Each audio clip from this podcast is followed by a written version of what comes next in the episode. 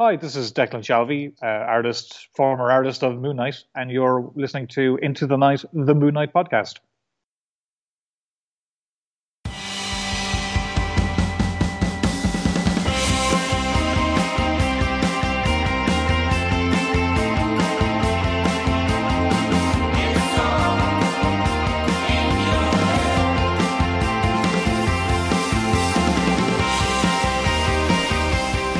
Welcome back, loony listeners. You are listening to Into the Night, the Moon Knight podcast. Uh, you are with both of your high priests of Khonshu for this episode. I am one of them, Ray, and joining me is Rebecca. Rebecca, hello. Hello. hello. I find it really hard to introduce. Hi guys, nice to be back. Good. Yeah, no, it's great to have yeah, great to have you back, back Rebecca as well. Um, of course, trying to get Rebecca on for the new issues, but also for our idle chat segments, which will be all about understanding DID. So we're up to part three in this idle chat. So uh, welcome, listeners. It should be a, a good one. Uh, of course, before we kick off, uh, last week, I want to, a big thank you to Drew for coming on the show, and uh, Drew is also one of the sponsors. Uh, you can listen to his music uh, under the tag Tombs or Lurk Music in SoundCloud or Bandcamp. Also, Daniel Doing, a great cosplayer, and also uh, his issue 5 of Fringe Knight coming out. So, check out his independent comic book, Fringe Knight. It's on Patreon too if you want to support it. Uh, CLZ. CLZ Comics by collectorz.com. Uh, really great database. Uh, they've got now key appearances uh, marked automatically for, for issues. So, you know, for all those love loving to catalogue their works, go check them out for sure. Very cheap price as well, affordable. And finally, Dreamland Comics from Schaumburg, Illinois, a fantastic online store for your back issue needs. Uh, so, yeah, Rebecca, uh, so glad to have you back on the show. Uh, we're winding down towards the end of the year, but um, I'm glad that Yep. we, yeah, glad that we got to meet to have a little bit of a chin wag. Um, and Yeah, yeah. And Mm. we've got another issue to come, right, before the end of the year? Yes, uh, I think yeah, Yes. December twenty second, so, right? maybe? Yeah, Yeah, yeah, a Christmas issue. Yeah, Nice. we're gonna have to plan that. Um, I, yes, We'll plan that, yeah, we'll have to plan that very carefully. But I have a little bit less work around that week, so it might be easier Okay. because of that. So, Right. but yes, we'll do whatever. So, yeah, if we don't get to it immediately, blame Yeah. Christmas, but we will get to it. absolutely, So, absolutely. Very excited about this one.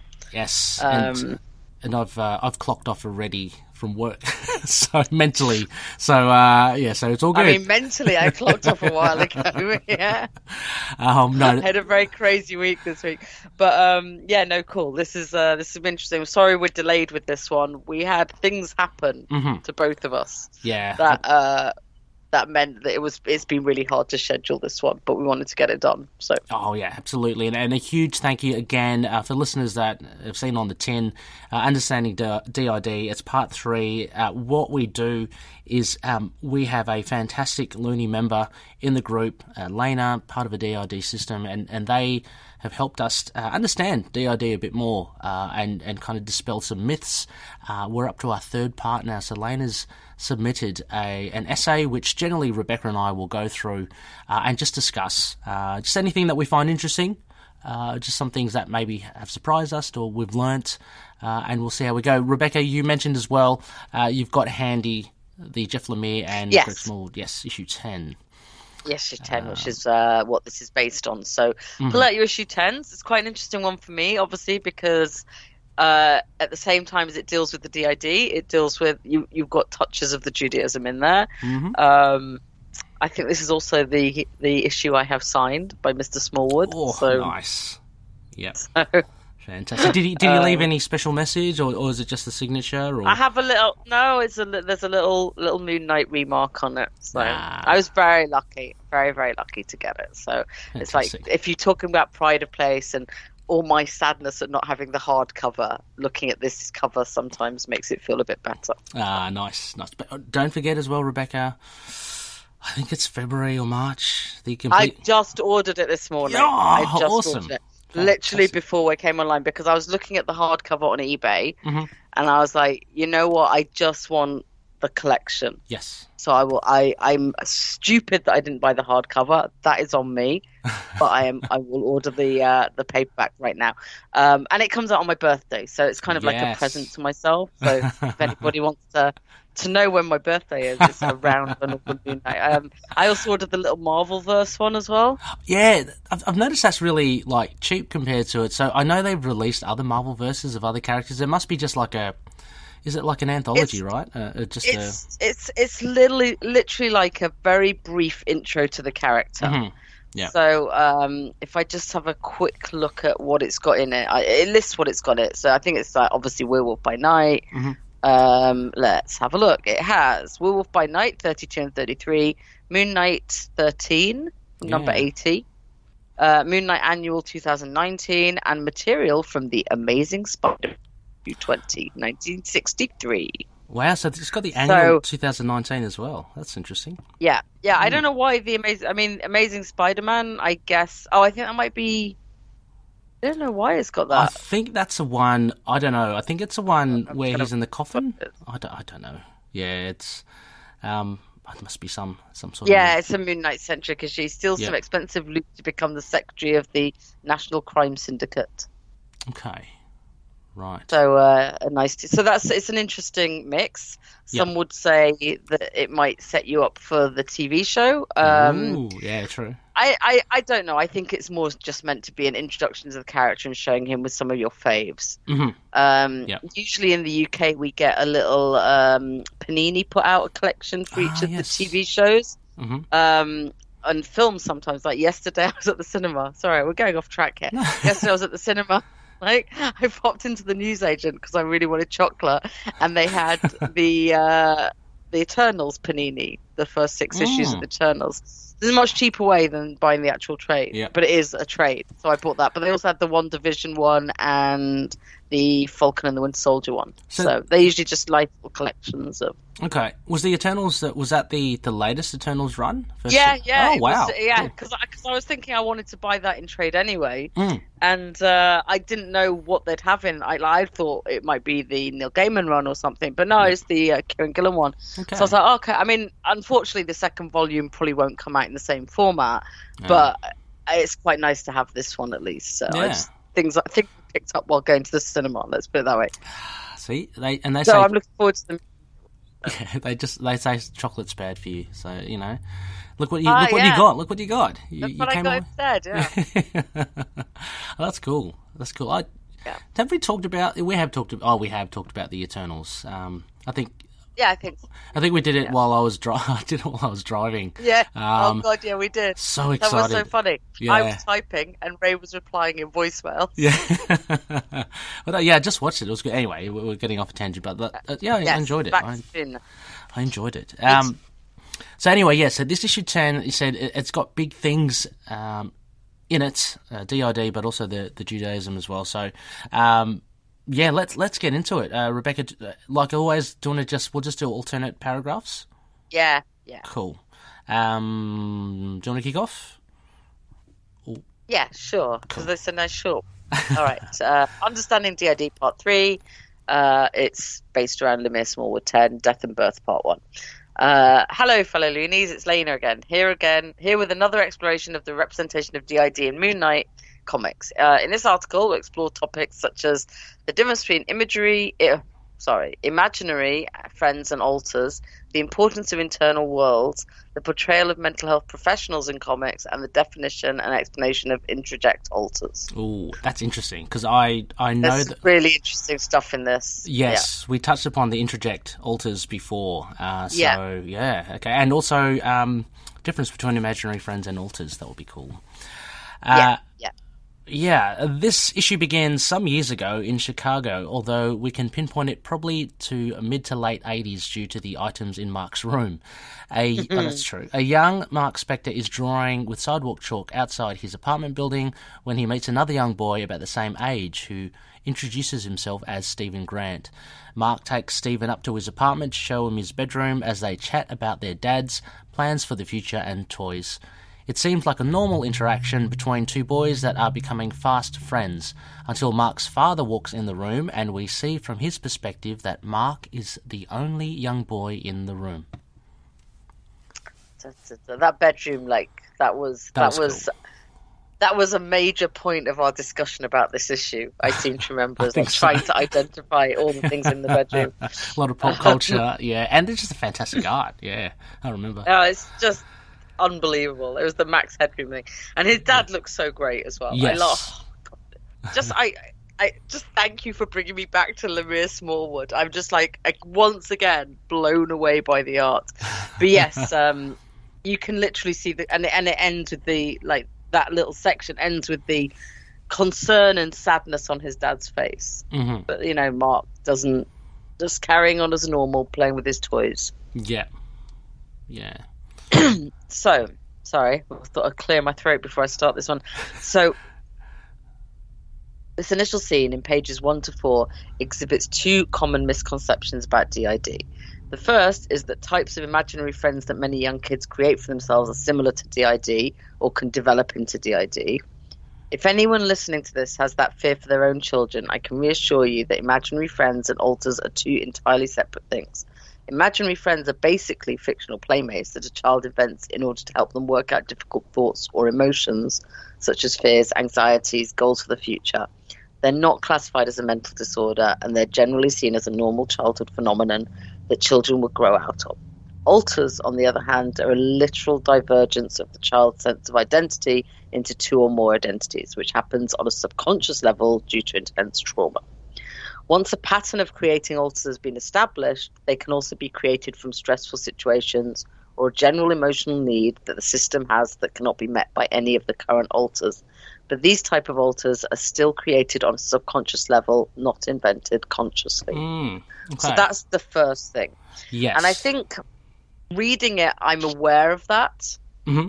But um, I I, I think reading this, we were aware of that, is what I should say, and almost willing as outsiders to excuse it as still better than what we'd had in the past. Yeah, but I think Lena right. actually goes on to explain a much better way of seeing this. Um, yeah.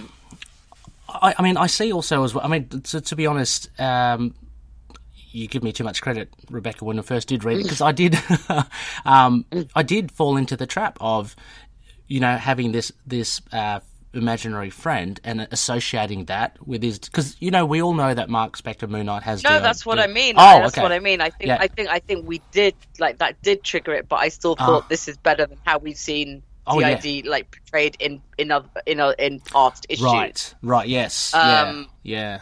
But I think Lena goes on to sort of almost excuse us um, for that. So, um, but this is why it's so great to be learning about this. And yeah. I don't know, did you have a childhood imaginary friend? Um, I don't um, think I did. I didn't. I, I, think of, I always wanted. Me too. I always kind of. But wished... I also read Chucky very young, and then I didn't want one anymore.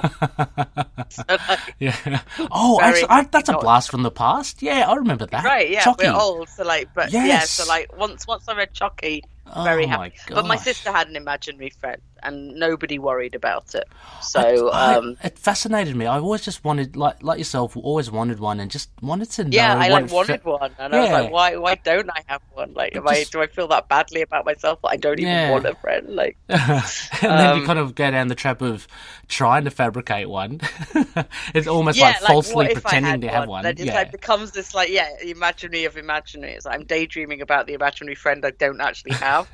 um, so uh, yeah, but I, mean, I, I, think a lot of parents do worry. Um, you're right, and um, I don't think my parents did, but my my parents were pretty chill about almost everything. Yeah. So like, I think when my sister had an imaginary friend, it was just okay. It's that stage of development. So I, I think also it reminds me of um, that English uh, Drop Dead Fred.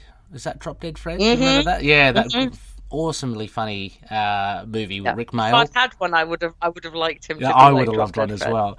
Um, but not like Chucky.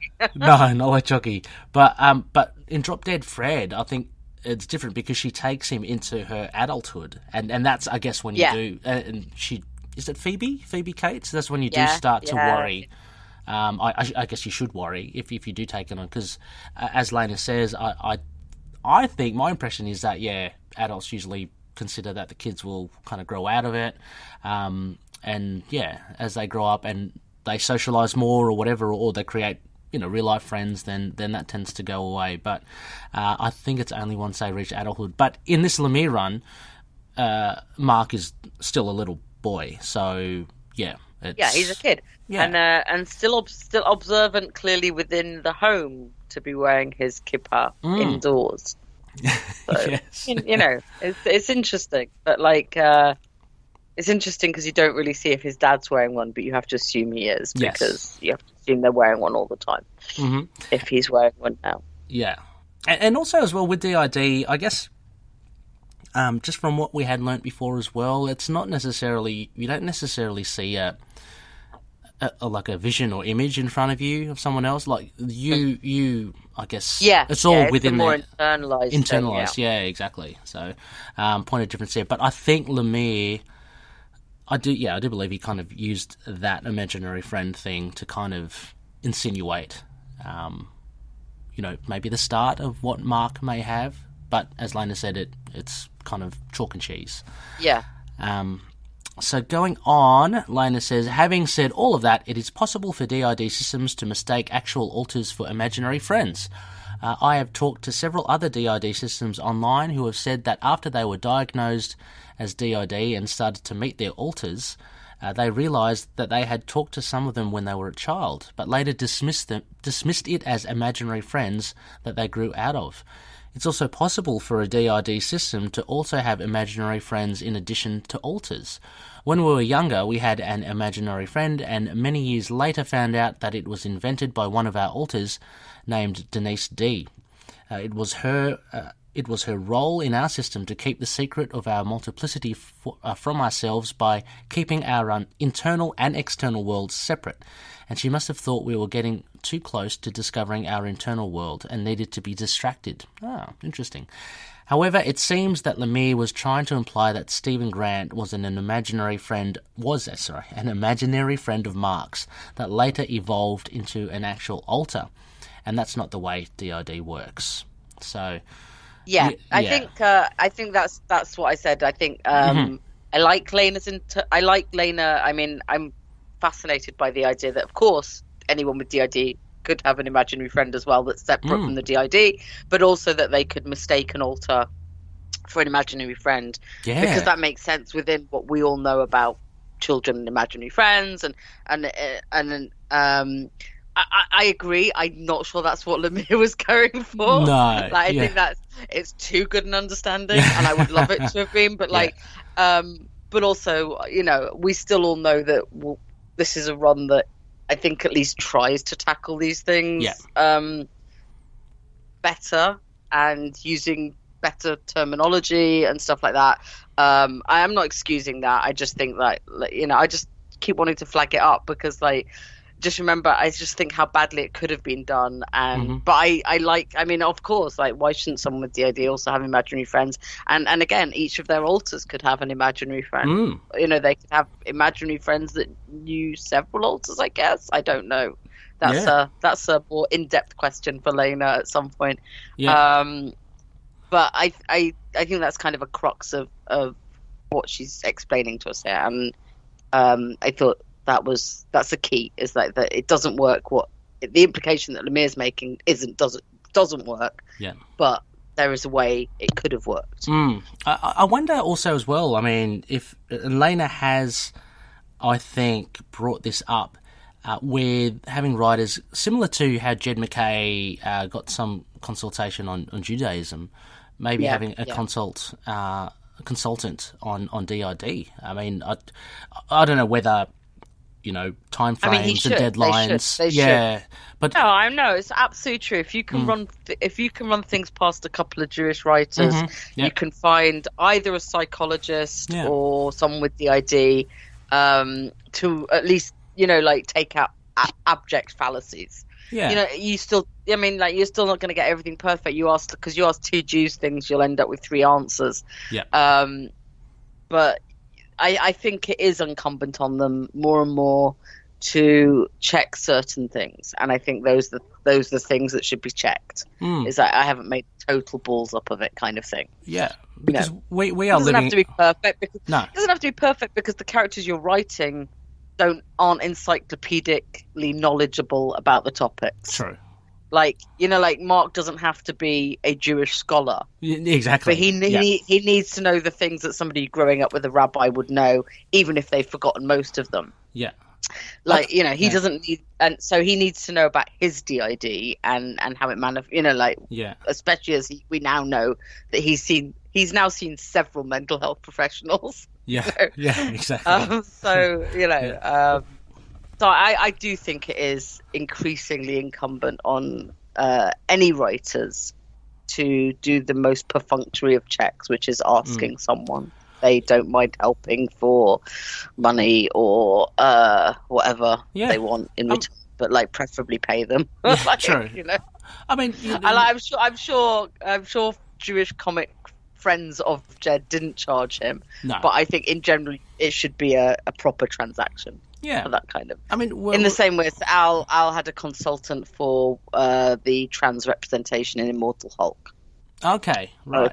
Okay. Yeah. Yeah. Well, So I mean, I that just think- makes sense. I mean, It does. It just makes sense. we're at that stage where readers are a lot more savvy and, and writers are on these, um, you know, on, and on also the, ti- details. the, the yeah. time frames you have between it being written and it being drawn. Yes, we know comics are churned out to a certain extent, but you know the writing is always the first thing done. Mhm.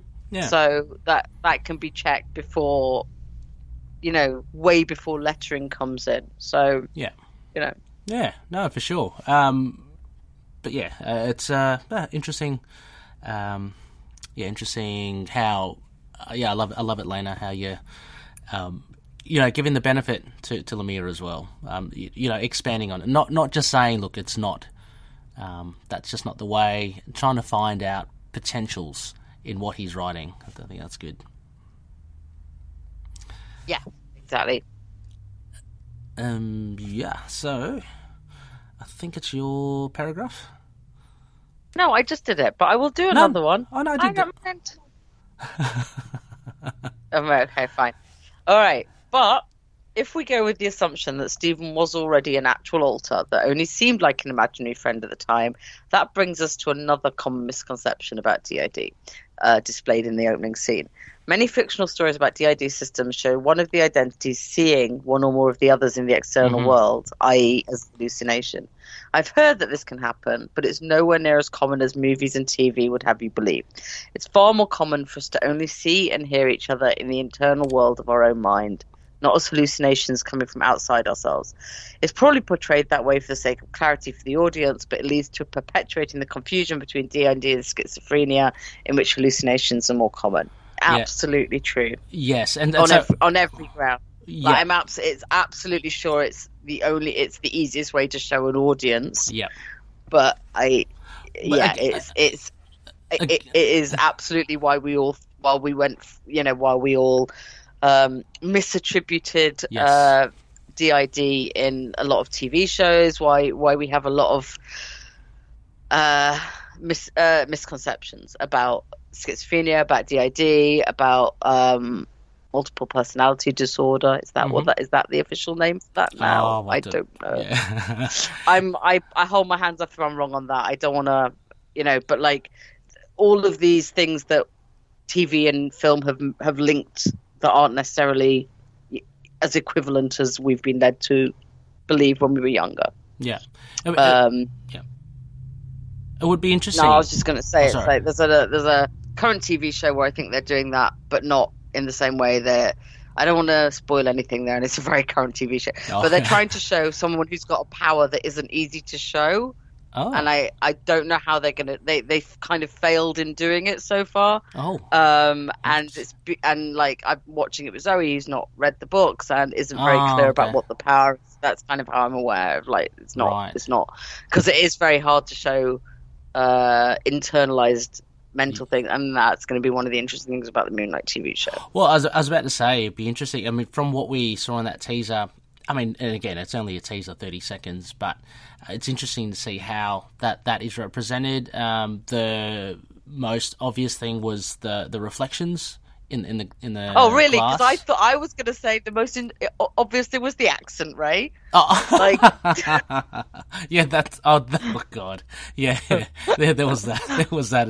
I I, that, would, I would almost, I would almost rather they had Yeah. the terrible accents than they they misrepresented and made it too imaginary friendly. You know, like um, too hallucinationy. Like, yeah, you know, like you gotta. I mean, I, I, it's going to be interesting to see how they how they do it, and it's going to be interesting to see when Mark's when they sort of how they evolve Mark's mental health yes, um, exposition, like whether he had it as like you know from from what we've learned from Lena, Yeah. something has to have happened to him as a child.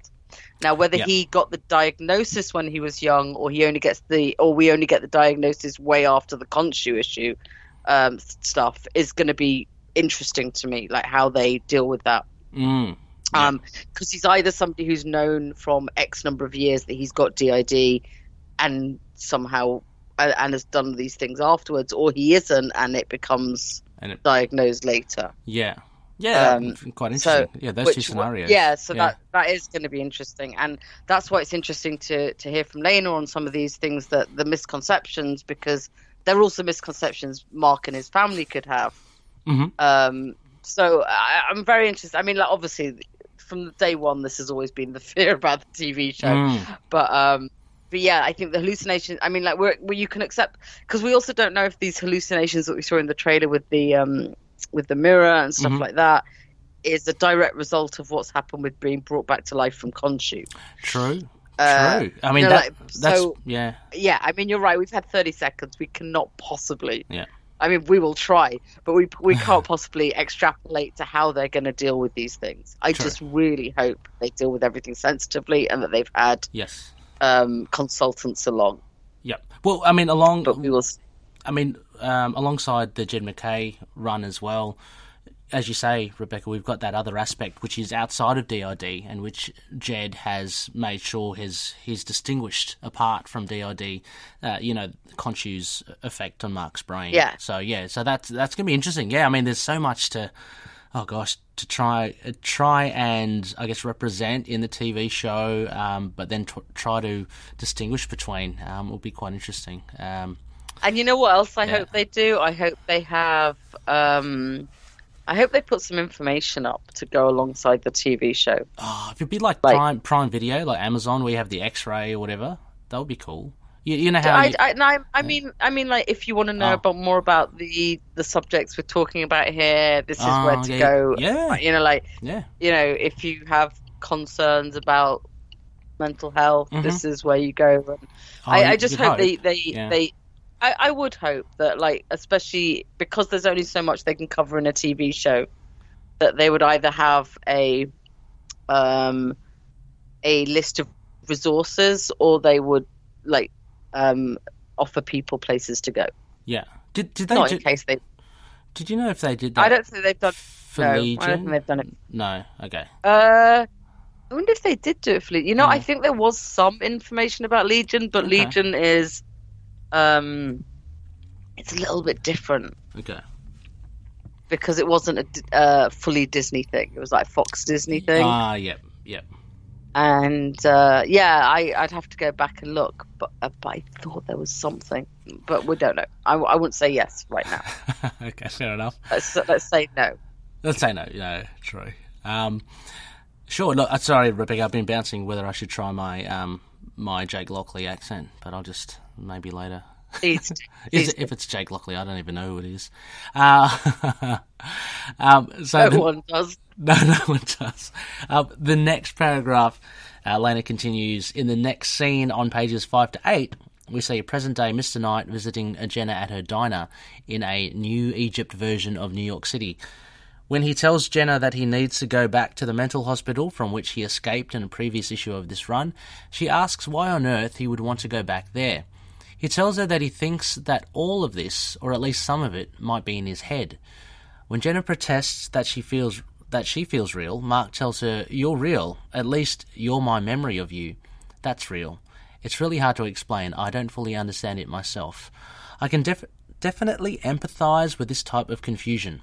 While it's unlikely that Mark is literally hallucinating pyramids and sand on top of the actual skyline of New York City, it's not all that uncommon for people with DID to have some confusion between the internal and external worlds. It's possible that all of this is occurring within Mark's mind, but it seems so real to him that he thinks it might be the external world. Then again, with this being the Marvel Universe, this could also be some literal spiritual realm to which Mark has been transported by Khonshu.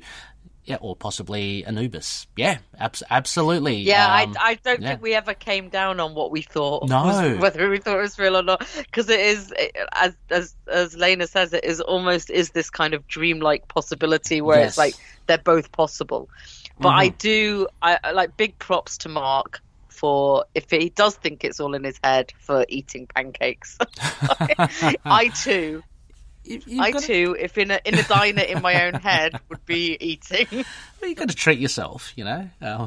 yeah, you you have to, you yeah. have to, like get the food sorted, you know. But that's such an interesting thing. I mean, just going back into Lemire's writing of of Jenna, like saying, yeah, like she, yeah. But again, of course, this could be a mind spin because it'd be Mark thinking that he's he's conjuring up this thought of Jenna thinking, you know, but I feel real. Um, I so, think it is that just like I just so confused, like you know, mm. and like she, he knows how down to earth she is, so of course that would be the kind of thing she said. Is I feel real. Yeah. So it's all like you know, and the sand makes it. To be honest, the sand makes it feel dreamlike. It does, but we it? know it could be happening. Wistful. I mean, we know it could be happening because it's a very Marvel Universe sort of thing. Yeah. Um, I mean, we don't see many other people though. I mean, that's the only other no, thing as well. No, so. you see barely anyone else on the streets. Yeah. You see no one else. Yeah, you yeah. see only the main players. Yeah. Um, but um, no, uh, interesting and, and great that I mean, um, I mean the, the point from Lena being basically uh, there is that ambiguity for people with the DID potentially of um, yeah. extrapolating what is internal and what is external, which would make it a very, um, I guess, would would be very challenging at times. You know? I mean, yeah, I mean, if you just feel what it's like to feel confused about anything, mm. and then widen that out to feel it about identity issues and whether things are real, and you know, it is a real stop you in your moment thing about what other people have to deal with. Yeah. On top of all the other things about life, and uh, but you know, that's that's not what this is about. I mean, it's about understanding it so that mm-hmm. we can be compassionate about it, but also understand where we've been wrong in the past and yes. give us another level of, in, of, of understanding into this character. Yeah. Um, and some of what he's having to deal with alongside all the superheroics, um, which reminds me later towards the end remind me to tell you what somebody said in uh, a discord the other Ooh, day okay Crazy. uh, right. So Mark tells Gena he has to save Crawley's soul from Anubis. Obviously, why he wants to go back, mm-hmm. uh, which may like may seem like it shouldn't be all that important uh, if he thinks it's not real anyway. It could be that Mark thinks he can't afford to take that chance if there's even a slight possibility that it might be the actual actual Crawley's soul. Or maybe he realizes that even if it is within his own mind, it might still see, be important to see it all through to the end. Sometimes it's necessary for alters to explore our internal world to learn more about ourselves and how our mind works. The understanding of ourselves that can be gained from these types of internal quests can often help us function better in the external world. We've gone on several of these quests over the years, and it's helped us to understand our own mind and how we can work together better as a system. So, I mean, one of the questions then I would have to Lena is because uh, it does fascinate me is just how, like, how is this undertaken? Like these quests? I mean, is this is this um, laying down in the evening, you know, and, and almost like meditating, or, or is it something that happens uh, kind of uh, beyond our, our kind of I guess interpretation of time, and, and it's kind of just instinctual. Um, yeah, I mean, I, I, found this interesting. I guess, I guess yeah. yeah. I mean, it is interesting, but I guess it's also pretty different from every system, for every yeah, system.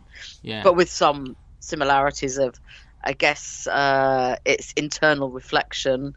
But when you and I think internal reflection, mm. we might be thinking about like almost meditating mm. or, you know, thinking about a problem.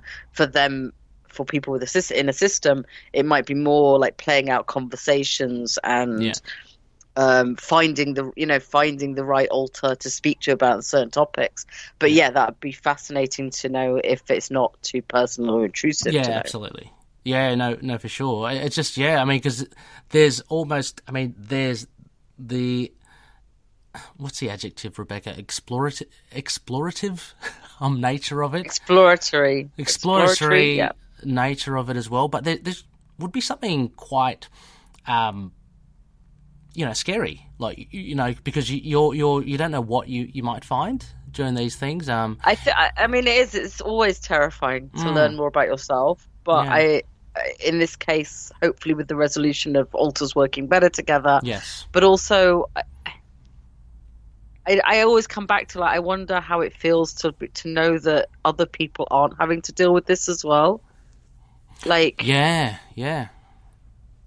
Like this, know, is, like- this is their day to day thing. This is their, you know, way Yeah, of living, is- and and and other people like I can say things like, "Oh, me and Ray just sit back and think about what to make for dinner," you know, like Mm. sit back and ref- uh, meditate for half an hour.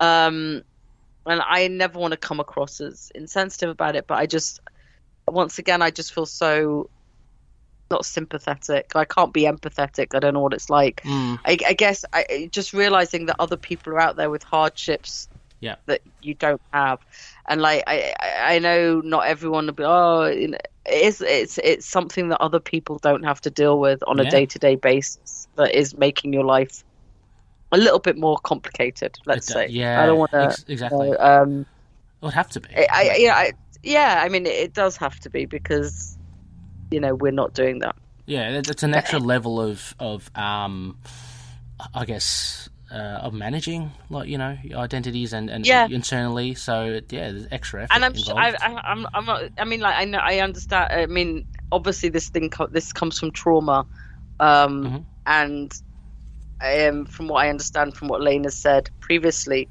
and others have said previously, is that once you start understanding it and you start to come together as a system. There is a, a level of support there as well. It's not like I don't want to make out that it's like um, that there isn't not a benefit to it as well, but like a positive. Yes, like I, I positive, don't want to yes. sit here going, "Oh, I feel so bad for people," but I like I just. um But there is, you know, there is. It, it's come from a very traumatic moment, and there is a support system there that probably was missing elsewhere. Mhm. And um, yes, anyway, I just feel like I just want to apologize every time I try and, and say anything about it. So Oh, um, that's. I mean, it's all right. We're we're learning as well. I mean, we're Yeah, I we're just, asking, this is all we're- up in the. I don't know Yeah. what I'm saying, and please correct me. Yes. And I just don't want to hurt anyone's feelings. So No, for sure. Yeah, exactly. I- I'm, I'm sure as well, uh, Lena as well. Please pull us up um, if we do. yeah, please do, Um, please do. Yeah. It's not intentional. It's just it's coming from my mind. So Yes. Right. The curiosities. Um, yes. Yeah. So after this scene, we flash back again to Mark's childhood when Mark and his father are meeting with a child psychiatrist. It's not specifically stated whether this is their very first appointment with the doctor, but it seems like it at least it's at least in the fairly early stages of treatment. After a brief conversation, the doctor tells Mark to wait out in the hall so he can talk with Mark's father privately. Mark obeys the doctor, but of course, since he knows the conversation will be about him, he tries to listen through the door. He only catches pieces of the discussion, but what he does hear speaks volumes. I would like to compliment the letterer of this issue, VC's Cory Petit, um, for the interesting way in which he portrayed the letters fading in and out to show the limited audibility. Yeah, true. I mean, that was really cool. yeah, it's amazing. Yeah. Yeah. Um, do you mind, Rebecca? I'll just take that little snippet after that page. No, go for it. Yeah, Um, yeah. yeah. I want to explore each piece of what Mark hears in depth because even though it may seem plausible enough, it actually portrays several misunderstandings about the way the mental health profession works. At least from my own experience as someone who has been through a lot of therapy for many years. Yeah. Um, so yeah, a, a nice, cool scene. Um, but I feel Rebecca, the subsequent paragraph will kind of delve into. Um, Yeah, yeah. I th- thank you so much for it. So the first clip is uh, first clip he hears is uh, very worried about serious disorder. Right, mm-hmm. so Lena says it's very unlikely, based on what Mark and his father told the psychiatrist, that he would immediately diagnose Mark as DID. Even in adults, statistics have shown that people with DID are usually misdiagnosed for the first five to seven years of their therapeutic mm. treatment, which is yeah, is wow. shocking. Yeah, like in terms of being able to letting someone start to learn to handle it. Mm-hmm. Like it's shocking in in the sense of like that this is delayed, but I guess uh, you know, hey, uh, yeah. getting a DID diagnosis of a child is extremely rare, almost unheard of. It's far more likely that the psychiatrist would have told Rabbi Spector that his son had created some imaginary friends, and this isn't unusual for children. But Mark should probably have some therapy to help him work through whatever issues are leading him to feel the need for imaginary friends. Which is yeah, which you think is sound advice. Yeah, so I I think that's true. Yeah. Yeah.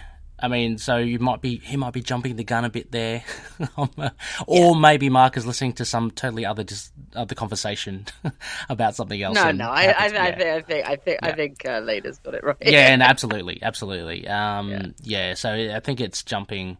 Um, yeah, fair enough. Uh, but again, I mean. Uh, just looking at it from all aspects as well, Rebecca. Um, just with the the format of the comic issue and stuff, um, I I guess Lemire had to kind of speed things through a little. I mean, that's why he's kind of. I'm assuming. I mean, I guess his options were yeah. were, were doing a time skip to when Mark was a bit older. Yeah. Um. Yep. Yes. But yeah, I mean, like, um. But yeah, it's a choice. It's a choice, and mm. it's probably a choice made out of slight ignorance on that, or just wanting to compress yes. time. Yeah, that's what. Um, but you're right. Yeah, it could be a yeah. bit of both, actually. Yeah. So. Yeah, or it uh, may be that of the incredibly rare, it's it's incredibly rare except in comics, yeah. like proviso. You know, like yeah, it's incredibly rare for people to have. Uh, and I don't mean to make light of what Lane is saying here, because honestly, what she says is absolutely right. Yeah. But um, I just want you know that extremely rare thing of comics of having all these people suddenly find each other. Yeah. Um, yeah. Yeah. uh, but in terms of educating people about uh, therapy and diagnosis, it's not helpful. But no, you know. no, for sure. Um, so the next bit of I guess, conversation. Uh, dissociative spectrum, distinct identities. Even if Mark were diagnosed as DID, this terminology probably would not have been used back in the mid to late 80s. Oh, yeah, of course, I like how Lane has timestamped this because yeah, it yeah. is established at the beginning um, with his yeah. toys and stuff. Back then, it would have been known as multiple personality disorder.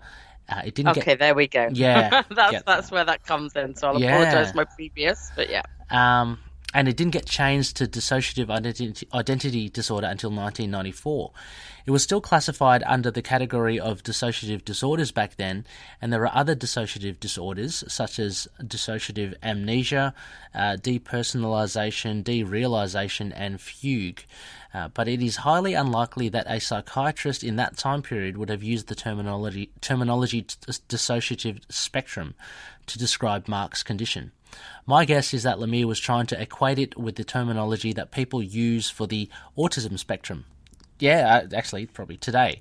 But yeah, as far as yeah, me too. Um, but as far as I'm aware, I don't think that type of terminology is often used when discussing dissociative disorders, even in current times. So it might have been just like a little yeah, a bit of an ignorance. Sounds like a slight misunderstanding. Yeah. Like, yeah, yeah, we know he might not have known it was DID, but it's something dissociative. Yes. Um, and not realizing that actually, you know, it's not a spectrum. yeah, yeah. I'm not laughing. I don't know why I'm laughing. No, there, like, sorry. It's kind of like it's similar to say, um, if if um, you know, a comic book writer has written something about your profession, and it's just written in a very kind of obviously um, yeah. like happens, terms. Happens quite often. It happens, with, uh, yeah. Li- library librarianship. Yes, yeah, I'd imagine. Which was my previous profession. Like the, people get it wrong all the time, but that's fine. Yeah, it doesn't have the same kind of impact, but yeah, it just makes me laugh. Like people yeah. think libraries are sort of stuck in the seventies, but yeah. um, so the next uh, snippet of conversation, but he needs treatment immediately. Therapy is not enough. Medication. Mm. Uh, it's very unlikely the psychiatrist would be that harsh with his language towards Mark's father. Talk therapy is actually the most effective method for treating DID, so I'm not sure why the therapist would immediately dismiss it as being not enough. Mm. Also, there's no medication that's specifically meant to, made to treat DID. However, there are, medic- there are medications that can help with symptoms that often go with DID, such as depression, anxiety, and confusion. But these types of medications can often have harsher side effects on children than they do on adults, so it probably wouldn't be the first treatment recommended for young Mark. Uh, and I'll add that I think there's medication for schizophrenia. Ah, uh, okay. So, so, um, so, we can see kind of the wheels coming off a little in, in Lemire's yeah, research. Yeah. I yeah. think. I mean, I, I think I mean like because I, I have a friend with schizophrenia who's on mm-hmm. medication for it, so um, I don't know if it's something they prescribe to kids, but I know she's had she was diagnosed relatively young, like in her right. teens. So, right. um, yeah, and also interesting that Lana is talking about how the um, the therapies wouldn't be so harsh, you know, in, in saying. I mean, yeah. um, right? I mean, it makes yeah. sense. It's like, uh, and if you've got an appointment with a psychiatrist, that's stage one. So, like, therapy seems yeah. like always the way you should go for, especially for kids. Yes, um, exactly. You know, like but hey. Uh, again, unless of course Mark is misinterpreting, but yeah, I doubt it. Yeah, uh, yeah. or they're making it all scary, or yeah. it's somehow to tie in with the whole mental hospital allegory of the whole um, run. Uh, yeah, who knows? Like mm. because there's obviously a lot of medication involved in that, and yeah. and uh, yeah, who knows? Yeah. Um. So we get more snippets uh, during this scene. Uh, Mark also overhears possibly time away from home, more aggressive methods of treatment. Uh, so Lena continues here. The psychiatrist seems to be referring to institutionalizing Mark and possibly things like shock therapy, uh, which we know in the Lemire run we, we do see it. So it's yeah. kind of it's it's what I associated with, I guess, when I read it. Options like this would almost certainly not be discussed with the father of a child as soon as they were diagnosed. First of all, the days of people with mental illnesses being locked away for years simply because they have a diagnosis have been over for decades. Uh, there are still behavioural health facilities but they are not anything like what you see in the movies like One Flew Over the Cuckoo's Nest. In modern times, people are usually only institutionalized if they are a danger to their self or others, uh, if they have committed a crime while not in a coherent state of mind, or if they decide they need help to overcome an addiction or other issue. It would probably not be recommended for a child as young as Mark unless he was actively harming himself, and several other options to help him um, had been tried and failed. The simple fact of being diagnosed with DID would definitely not be enough to warrant such an extreme response. So, yeah. Yeah. Um, and that's something I do know because my, my yep. sister, as I've was then mental health social worker for a five year period of her professional life, she was help it. She was one of the people who could certify uh, sectioning people, which is yeah. the institutionalizing it, and and it's pretty rigid. The rules about like how bad it has to be and mm-hmm. how many people have to sign it off and uh, and things like that. And it's yeah. it does seem like shocking that this would be like the father of a child would be one of the initial conversations because that's obviously yeah. gonna terrify you. It'd be terrifying. Oh, would be. It would think, be. Yeah. Um, and it'd be terrifying for a child to hear. I mean, exactly, like, and even be... if the child didn't fully understand it, it would be, you know, that would yeah. be running away from home moment. oh, me, it'd know? be rather rather insensitive, I think, um, t- yeah. to do that. Um, yeah, yeah. So I'll I'll finish off the. So as for mm. shock therapy, that is sometimes still used, but only uh, again in extreme cases, and I don't think it would ever be used on a child's as Mark. Uh, it's a very controversial treatment nowadays. There are some who swear by it, such as the late Carrie Fisher, who claimed it helped tremendously with her bipolar disorder, even though she admitted that it caused her to lose a lot of memories of her past. Mm. Our system has never had to have shock therapy, and personally, we're grateful for that.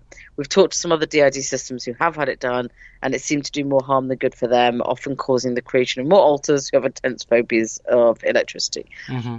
Uh, I've heard similar things. Is that it can be good, okay. but it's definitely out of favor now. Like, yeah. you know. I'm I'm wondering also as well, Rebecca. I mean, again, just like looking at it a step back as well, and, and I know the idea of us going through this issue is to focus in on the DID, but um, I'm just wondering whether you know issue ten. It's kind of like a flashback to Mark's childhood, but it, it's probably through the eyes of Mark's, or uh, through the narrative of Mark's mind as well. Mm, so potentially yeah. that could be colouring why things are so um, I agree. extreme. I feel. Yeah. I mean, it could also be why ages are wrong. Yes, there's a lot of yeah. ways we can excuse this. Yeah, and, yeah. and I'm not. I'm not saying we should or shouldn't either way. No. because you're not wrong. This is this is coming through. You know, the interspersed stories we're getting is he's not sure about his mind. Yeah, and reality and his memories and um, and we know the whole mental asylum thing with the Egyptian gods is a little bit surreal. Yeah. There's a lot of surreal going starts, you know, the space wolves. There's a lot of surreal stuff going on as yeah. well at the same time as this. Yeah. And and I think a lot of it is to unbalance us. But you're right, we're getting the narrative yeah. is Mark's it's, memory. Yeah, it's his account. Which we know might not be like and you know, he could have been older when he had this, he could not have heard those, but there'd be things he feared. Mm-hmm. But you know, all we can really work on is the text we have exactly. as well. Yeah, and sure. and especially in terms of using the text as a way to explore DID. True. Like I think I think you know we can come back to it and we can explain all of it narratively and uh, say these are the reasons why. But but actually, it's giving us this opening to talk about. So we might as well, you that's know, true. and that's why that's we're thinking true. about as they are. Exactly. So nobody needs to anyone who's coming at it from that the other side is like we're not dismissing that we're just sort of no. saying but let's take what's in the comic to learn exactly. about ID with the resource of Lena. exactly, exactly. Because me and Ray wouldn't give you anything like this level no, of insight. exactly. You know, like, we wouldn't know where to start. As you, as yeah. you know, we would be stumbling through it. So, so come on, focus, Ray. Come on. um, next one. Next one, Mark's. Um, Mark's attempted eavesdropping is interrupted by a voice behind him, asking what he is doing. When he says that he is listening to the doctor talk to his dad, the voice tells him that man in there is not your f- true father. I am. Mark turns to see Khonshu in his bird skulled appearance from the Ellis and Shalvey run of Moon Knight. Khonshu then tells Mark, Soon you will come to me, and you will be complete. Uh, I'm getting some serious Darth Vader vibes here. Yeah, me, me too, Lena. Uh, Especially as he had a Darth Vader sticker on his bedroom door. Yeah. Just, it's all coming together for me now. it's, a, it's, a, it's a t- tight bit of writing here. yeah, um, yeah. When Mark's father comes out of the psychiatrist's office to tell Mark that he's very sick and they will have to send him to a place where they can help him get better, he apparently doesn't see Khonshu. It seems that only Mark sees Khonshu as he tells Mark, I'm waiting. It's, you see, yeah. and these pages are what, like, this is weird to me again. And this is where I would go with the argument about Mark Mark's memory not Mhm. being. It's because, like, this this is adding a whole layer of like seeing Khonshu before Oh, no, it does. It, he even joined the CIA. Never mind the Merc thing, and um, yeah, that's weird. It, it really does put an origin in the spin, uh, the origin in the spin by having it this it puts it also puts in the like is is this right? Is this like you know does it work? Like can we work this out? Can we? Yeah, Um, it's it, it was that was kind of one of the sort of shocking conversations of this issue. Is like, or maybe Mark's remembering it at a different age, or maybe you know like mm, it's again it's unsettling us. it is. Um, Yeah, I mean the whole run was very yeah. I mean not unsettling, but it was just um, it was open to a lot of things. it was it was yeah. almost unanchored in yes, like Moon Knight like runs. Mm. So, uh, which is why I always said it was going to be impossible to like come in and, and properly oh. follow it up um, Yeah. because it left us with so many uncertainties. Yeah. Or, or or drop Uh, someone who's interested in Moon Knight. Oh, go read the Lemire run. I mean, that, good luck. Yeah, and it's like, which is funny because like obviously it is like one my my favorite run. Yeah. But it's not the one I would say start with because you No. can't. You need to know something about the character before you're questioning things. Mhm. Um, so here we go with uh, I think Lane is about to make the same point. uh, throughout the story arc, it seems Lemire is leaving us leaving it up to the interpretation of the reader as to whether Khonshu is an actual Egyptian god or an aspect of Mark's mental health issues. There's been lots of debate over this for, over the years, but personally, I think it's entirely possible that it could be both.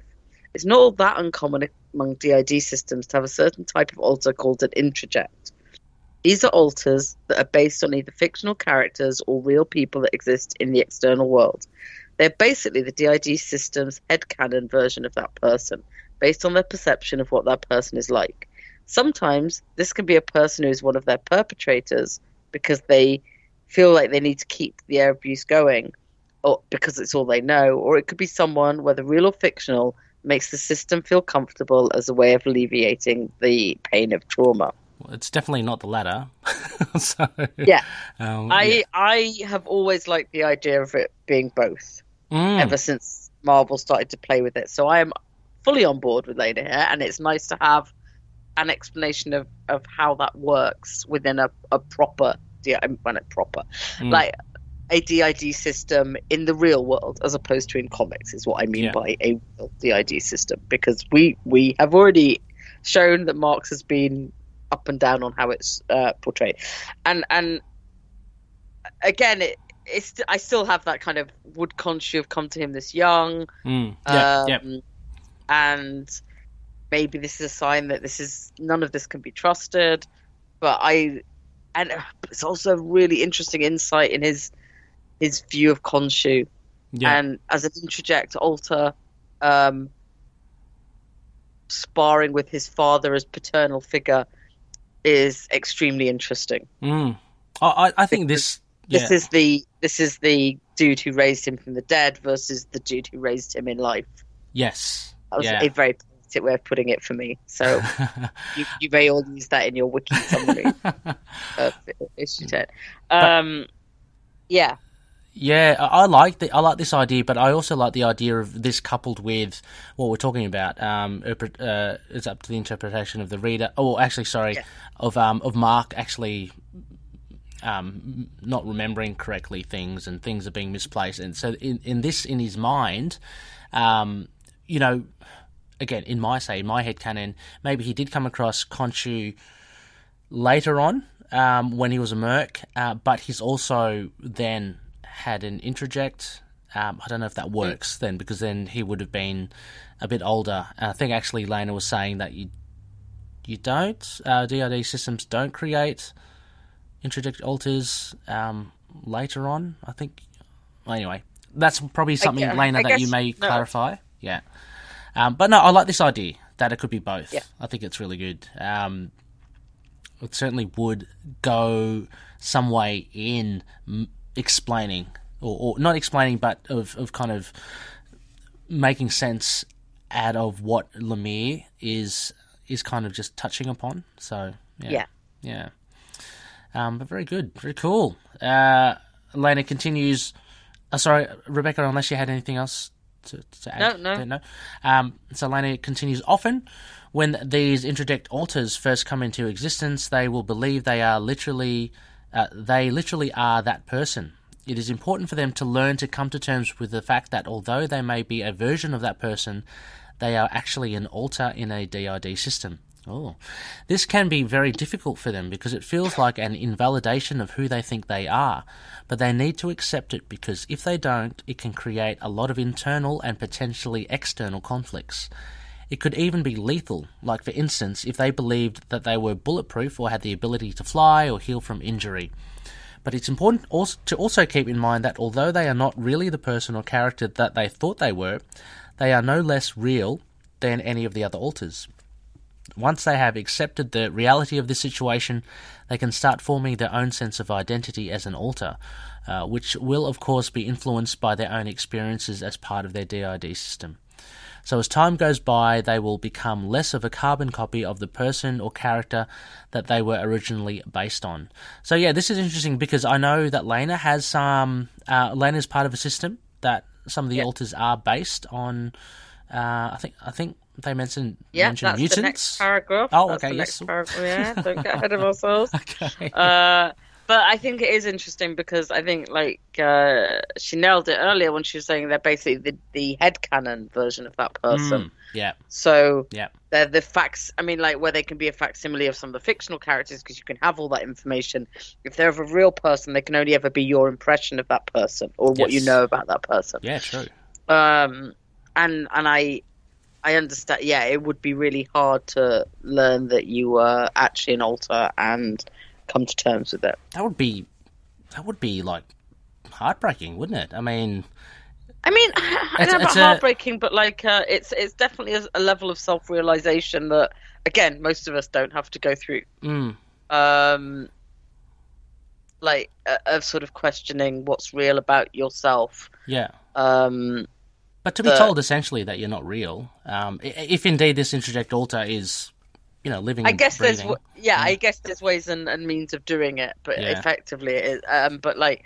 Uh, that's the kind of thing that does give me a great insight into good writing about Mark and that mm-hmm. uncertainty and the internal struggles that he would be going through.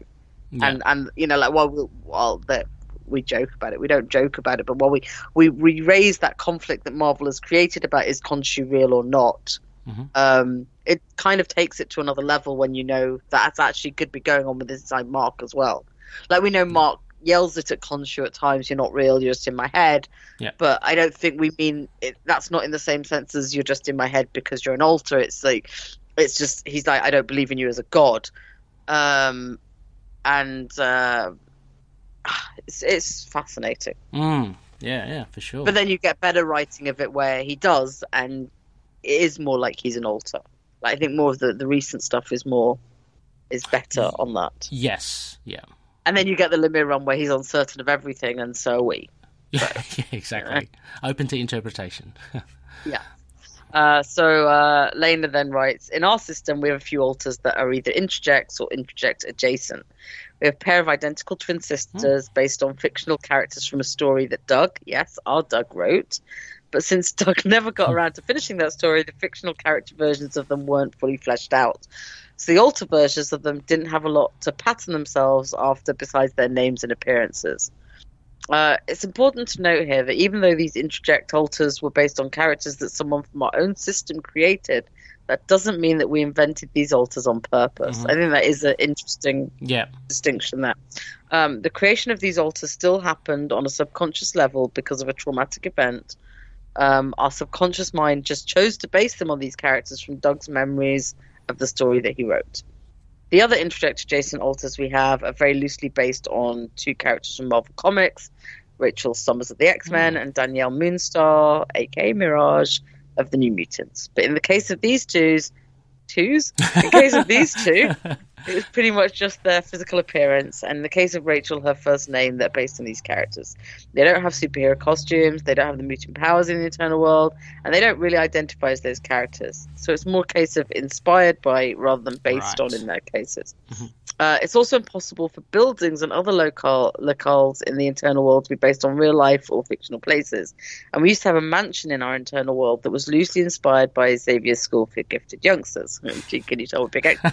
so this is interesting. Have we talked about buildings and locales no, in the internal? Is... This is yeah, so, so cool. One, yeah. So Lena, more on that sometime, please. Yes, please. On the the fleshing out of the world. I think that that plays into um, Ray talking about how some of these realizations come about internally and how that how those quests yeah. happen. It's like yeah, what, what is there like around the the alters? Like what is that the world, the geography? Because it, it now it, it, now seems that yeah fascinating. Yeah, it is. And it, it is total it makes total sense, uh, especially if uh, when you when you say things like going on quests to understand yeah. this or to do that.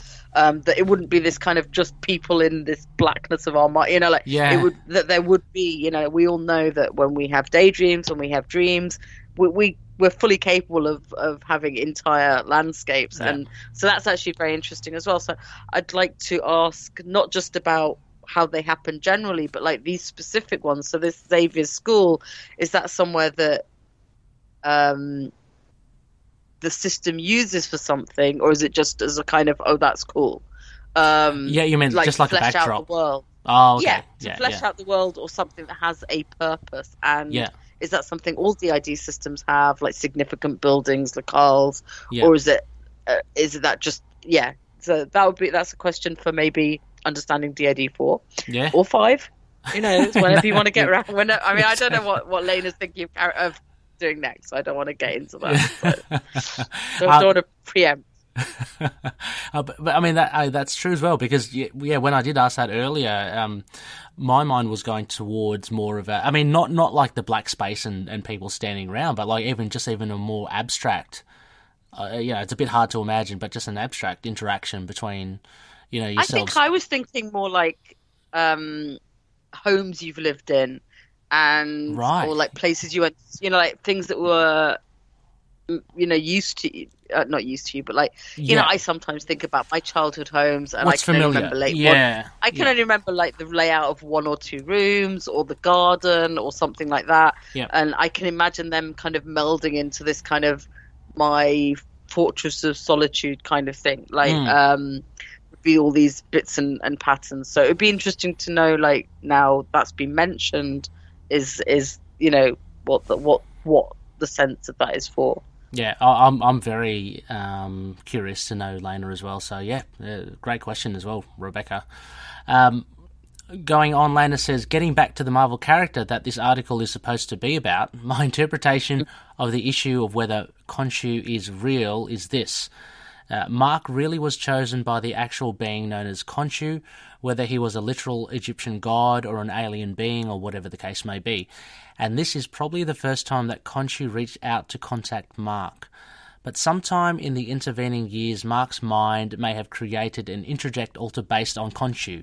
Yeah, that that's what I was kind of like edging towards, Yeah, Rebecca, yeah. because of the trauma of having the actual Khonshu messing with his head.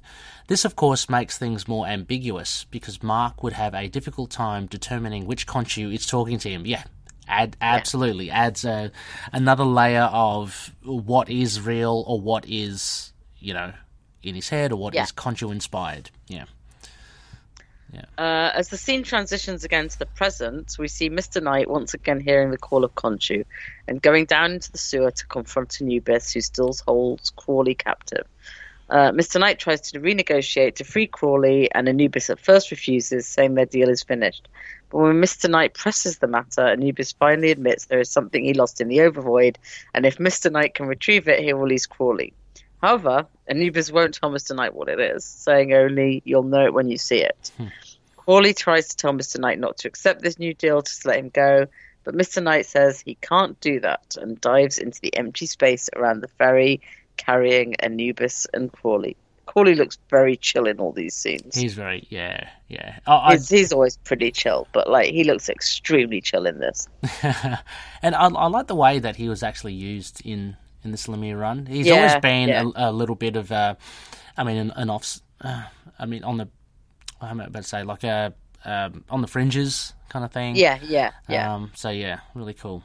Uh, as he free falls through space on the next page, he hears voices saying things like "not working," "increase the dosage," and "might need to try more aggressive methods." This seems to indicate that he might be still in the mental hospital, and all of this might be happening within the internal world of his mind. But he seems to not care about that because he needs to see his quest through to the end. As I said earlier in this article, sometimes it's important to see these things through, even if it is all in Mark's head. It is a very important, uh, it is a very real part of the structure of Mark's mind, and learning more about that can help Mark and his alters to understand themselves better.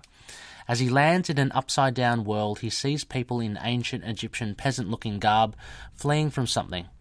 Uh, he starts to ask what's going on, but then turns around to see a very mean looking man dressed in ancient Egyptian finery, um, riding a giant insect with a pyramid floating in the sky behind him. Oh, expletive deleted, indeed, Mr. Knight. uh, yeah, so I'd, I'd just add that not just peasant gear, but potentially slave gear. ah, Like, if we're talking about Jew, Jew, Jews in Egypt. So that's Mhm. another little interesting, like, um, his people running off while he's left with the uh, Egyptian overseer Yeah. on a yeah. bug. Yeah. on a bug, on a bug, uh, some sort of bug. scarab or something. But um, it is interesting. It, it seems to be kind of well established, uh, at least in this portion of the the issue, because Mister Knight is hearing those other voices like beyond, Yeah. which would be Yeah. like in the the real world. So he seems to be yeah going on a quest here. Um, and I like what Lena says about you just you've just got to go through it anyway. I mean that's that's kind of I guess that justifies why Miss Knight, um, despite what Crawley says, says, no, look, I'm going to have to do this anyway. So, yeah. Sorry, I didn't. Is the next bit a new paragraph or like the same one? Because I think I may have interrupted you in the middle of a paragraph. Oh, no. No? Like, it, is there, so as we end. Oh, as we end. cl- Oh, is that connected? Uh, I think so. oh, okay. Should I just continue then? yeah, yeah. and then I'll do the next. Okay. Uh, as we end on this upside down cliffhanger, cliff climber, Khonshu decrees that it's time for ratings. Uh, as a comic book story, I really like this one a lot. Smallwood's art was superb, especially the extremely realistic facial expressions. Oh, yeah, absolutely. Uh, there were several bits of really creative visual storytelling, like the words fading in and out when Mark was eavesdropping, and the upside down pages at the end.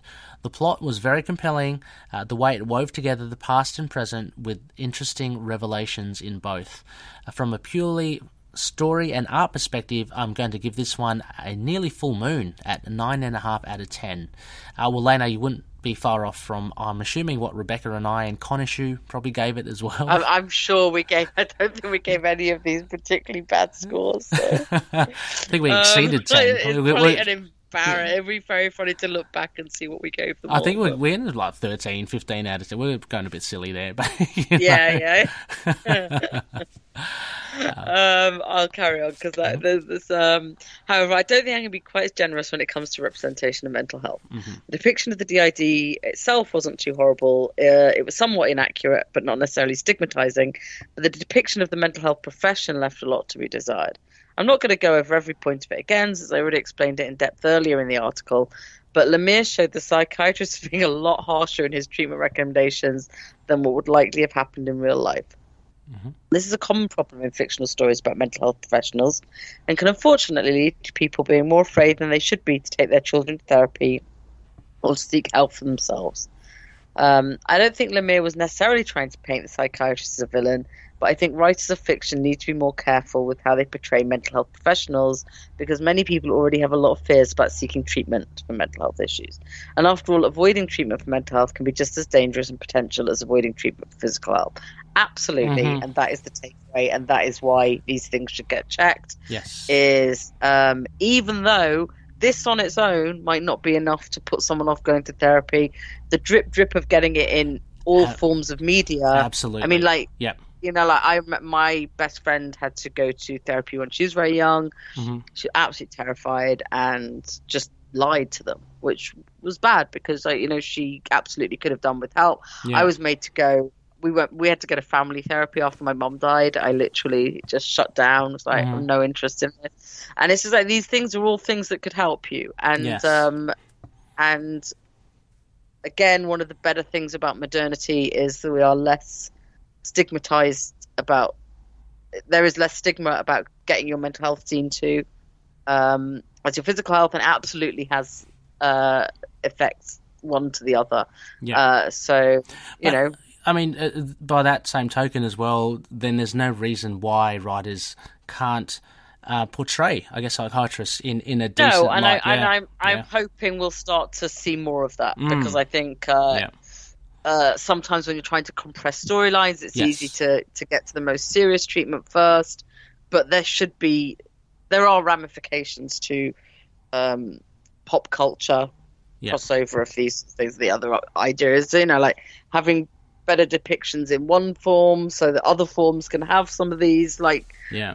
but, you know but overall the picture is, has been bad and i think is getting better Yes, it has. Yeah, for sure. Um, and with this article, though, I think it's great. I think Lena's distilled it in this, uh, basically saying, look, Lemire hasn't hasn't gone out to make the psychiatrist a villain. It- It's just something that it's just something that's kind of yeah yeah, for his purpose, um, for the writing to, to you know to get from A to B, um, he's used the psychiatrist in such a way. Um, but yeah, the, the ramifications, as you say, Rebecca, um, you know, the drip of having this, having psychiatrists portrayed like this each and every time. Um, it, it's it can't help. Uh, so I can imagine because I know I know this is something that Lena um, really feels strongly um, for. You know, just the the stig- stigmatization of like psychiatrists and professionals in this in this field. So yeah, I mean, I did not. So I think this is a big takeaway because I did not pick this up on my initial read. Uh, like many of the things that Lena had mentioned, but um, just something as simple as that, you know, as simple as Yeah. that psychiatrist being harsh in his conversation um, with Mark's father, uh, it, you know, that speaks volumes, you know. Uh, so yeah, it's um great, great pickup, Lena, and uh, yeah, fantastic. It's it's great to see this issue like in a different light or under a different kind of Mm-hmm. lens. Yeah, definitely. Yeah. Um, so finally, Lena uh, closes out with, however, I will admit that the portrayal of the psychiatrist could have been worse. At this point, he was just talking to Mark's father about treatments. It wasn't specified how long Mark was going to have to stay in the mental health facility, and the shock therapy was only hinted at, not explicitly stated or shown.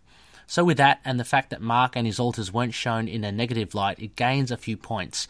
But I think I do need to take up a uh, several points due to the importance of showing a more positive representation of mental health professionals.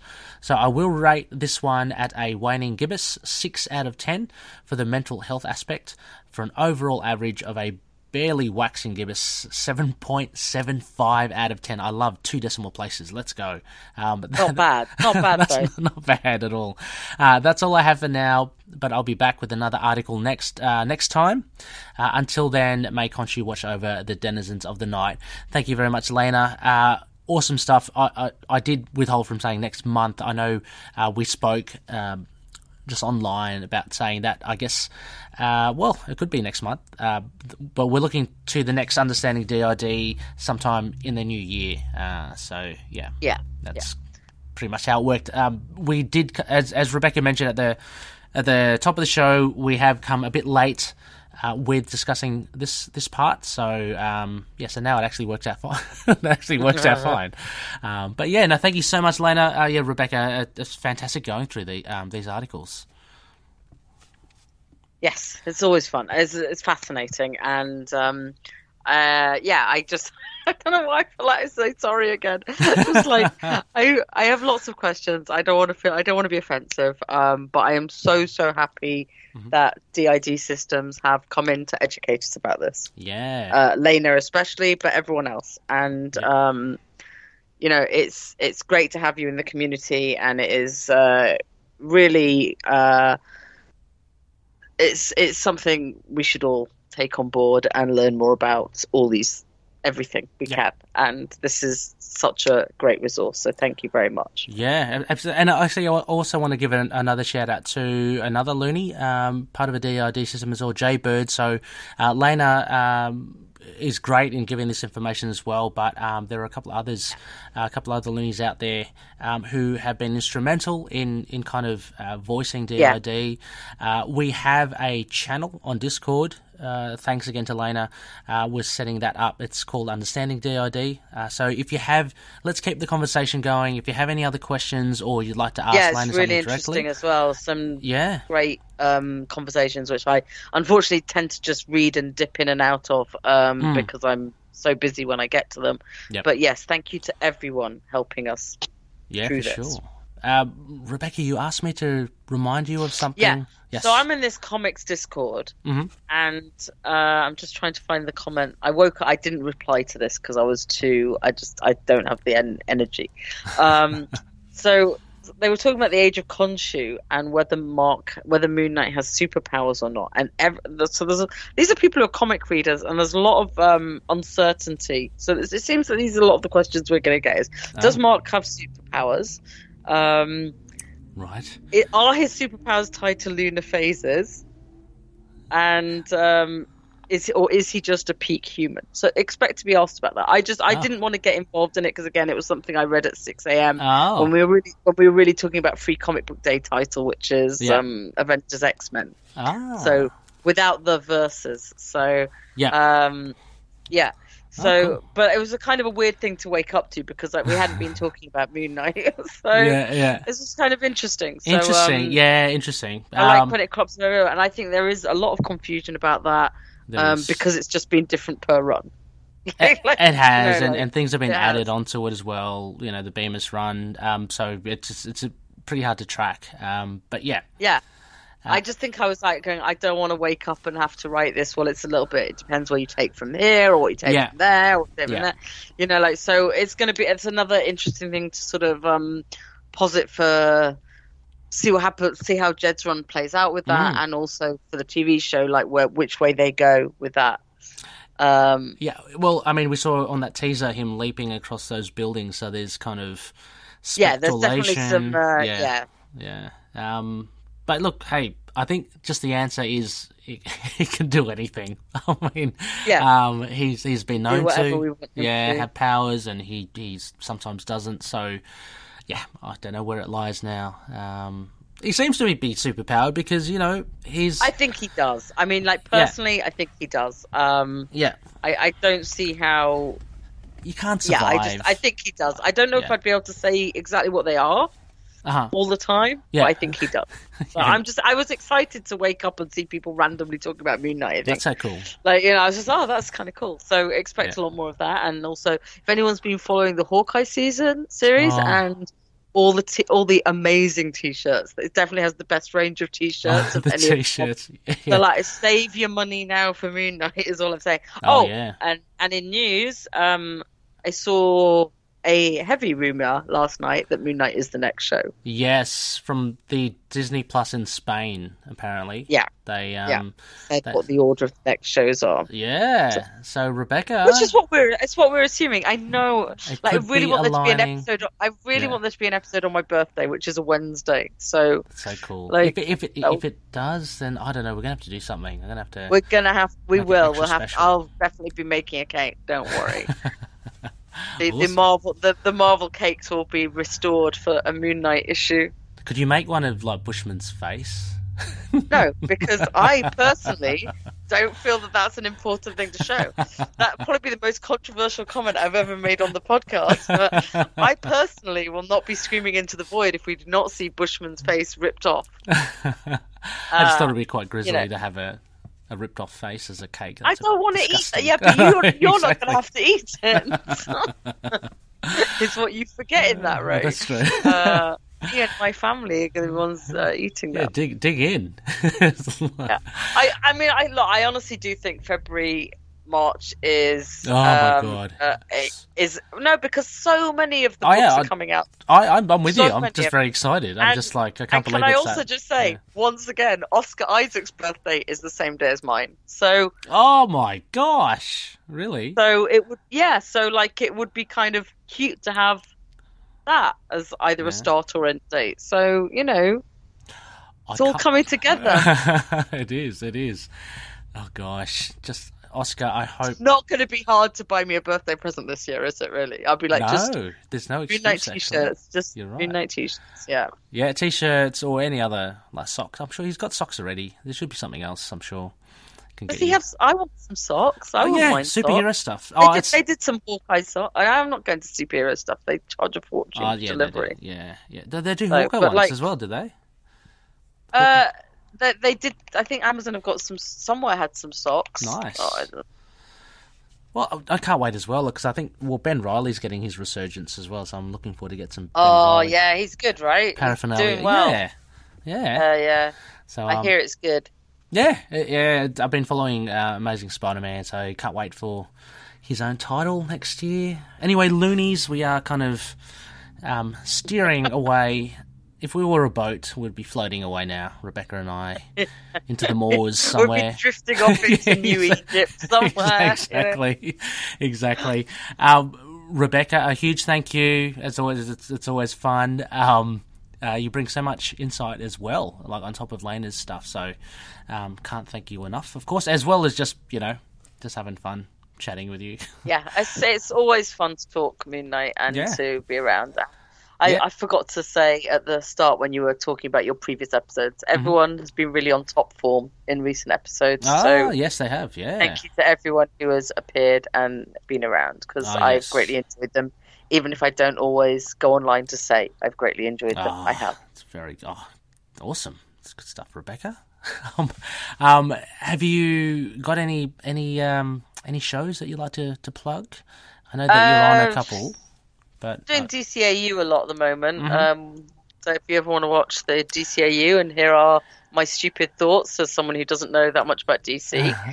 Um, a, a big thank you, a big uh, congrats on the the fiftieth, by the way, as well. and you. I did listen, yeah. and uh, and yes, uh, if you haven't filled in that slot, I would I wouldn't mind talking. What was it the Killing Joke? I think you guys were. Oh my about. god! awesome. Yes, come do the Killing Joke. Yeah, That'll yeah, be yeah. around Christmas.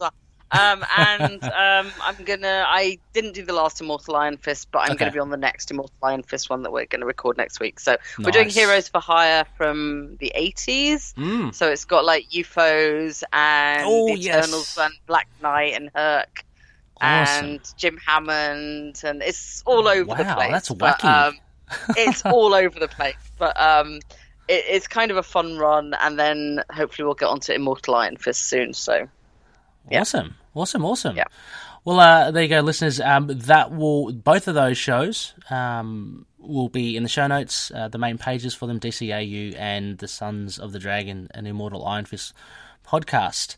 Uh, next phase, I think we're heading towards Rebecca. Potentially, we'll be seeing you again. Uh, I I do believe I can't. If I could just get it my diary sorted, could be a new issue.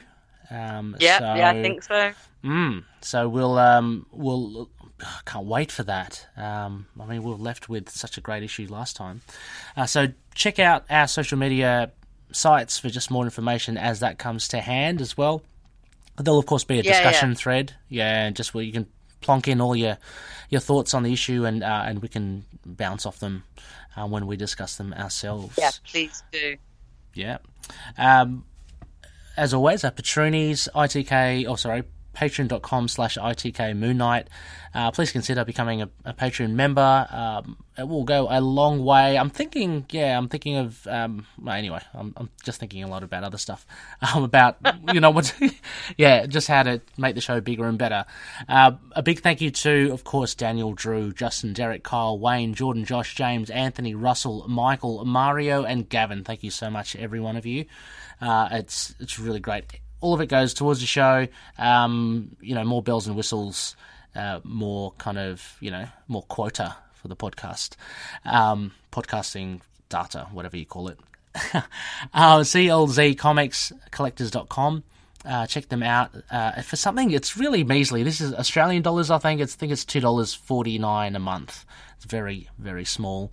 Uh, consider, you know, uh, using it to organise your comic book collection or, or other, maybe your music collection or your book collection. Uh, Fringe Night by Daniel Doing, uh, his Patreon page, patreon.com slash fringe night 27. Go check it out. Daniel is a legend, um, and he's done great work with his independent creator owned stuff. Uh, as mentioned at the top of the show as well, Drew Toombs, Toombs on SoundCloud. So that is soundcloud.com slash T-O-M-B-Z, Z. And also, uh, Drew's on Bandcamp at Lurk Music. So Bandcamp, oh, sorry, Lurk Music with the CK dot bandcamp.com. And finally, Dreamland Comics. Uh, you can get uh, 20% off if you use the, the promo code MOON. And incidentally, as, as well, I just wanted to remind everyone Drew was on uh, on a couple of episodes ago as well, so you can hear his uh, sweet, sweet sounds there. Yeah, he was great. And Yeah. Ozzy's just come to give everyone Oh, a cuddle as he says goodbye. He's giving me a cuddle on behalf of everyone. So- Ah, good old Ozzy. What is an ITK episode without a cat? With a cat. Right, a cat. yeah, exactly. Yeah, He's true. he's he's in my arms at the end.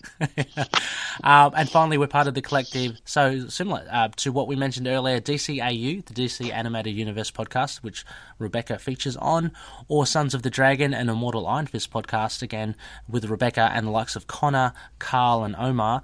Uh, go check it all out. Uh, there's some so many great shows uh, banding about under the moniker of hashtag the collective net. Uh, and finally, you can email us at feedback at itkmoonnight.com. We've got a website, itkmoonnight.com. On Facebook, Twitter, Instagram, YouTube, Discord, Get Vocal, and Podchaser. Um, chuck us your thoughts. Uh, again, let us know what you thought about uh, this segment of Understanding DID, any questions you may have. It's it's really great to just chat and interact with, with fellow Moon Knight fans. Uh, and incidentally, any reviews would be very much appreciated. Uh, get them in before the end of the year. um, no, Oh, the I ser- should do one. Yeah, yeah. Oh, awesome! Yeah, um, but seriously, yeah. I mean, they they go they help a long way um, to get the show out there a bit more. So, um, cool. Uh, well, Rebecca and Ozzy, it's about Yeah. lunchtime there, isn't it? It's about we're gonna. That's. I think that may be why Ozzy's in my arms. Ah, timing. Even though cats do not get lunch. oh no, Um, but can yeah, tell that there's uh, there's food you know, There's about to be food served. about to be prepared. Yeah, yeah. yes, yeah. Um, so yeah, uh, with that as well, I'm I'm about to I don't know probably head off to bed soon. But um, but thanks again, Rebecca, and um, Yeah. Take every- care. Take care, and as everyone, as everyone, as we all say, may Khonshu watch over the denizens of the night. Catch you later. Bye.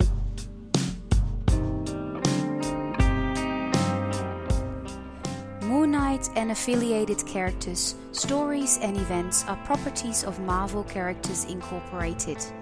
Materials used and discussed within the podcast are intended for critique and review purposes only under the fair dealing concept of the current Copyright Act.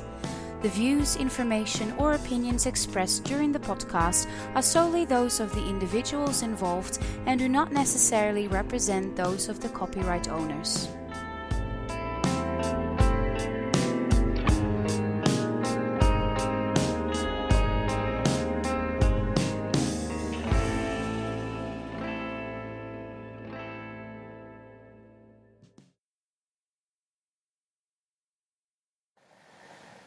You know, there's a lot of comic book podcasts. There's podcasts for Moon Knight, comic book supervillains, Werewolf by Night, Ghost Rider, about a billion for Spider Man, Batman, the X Men.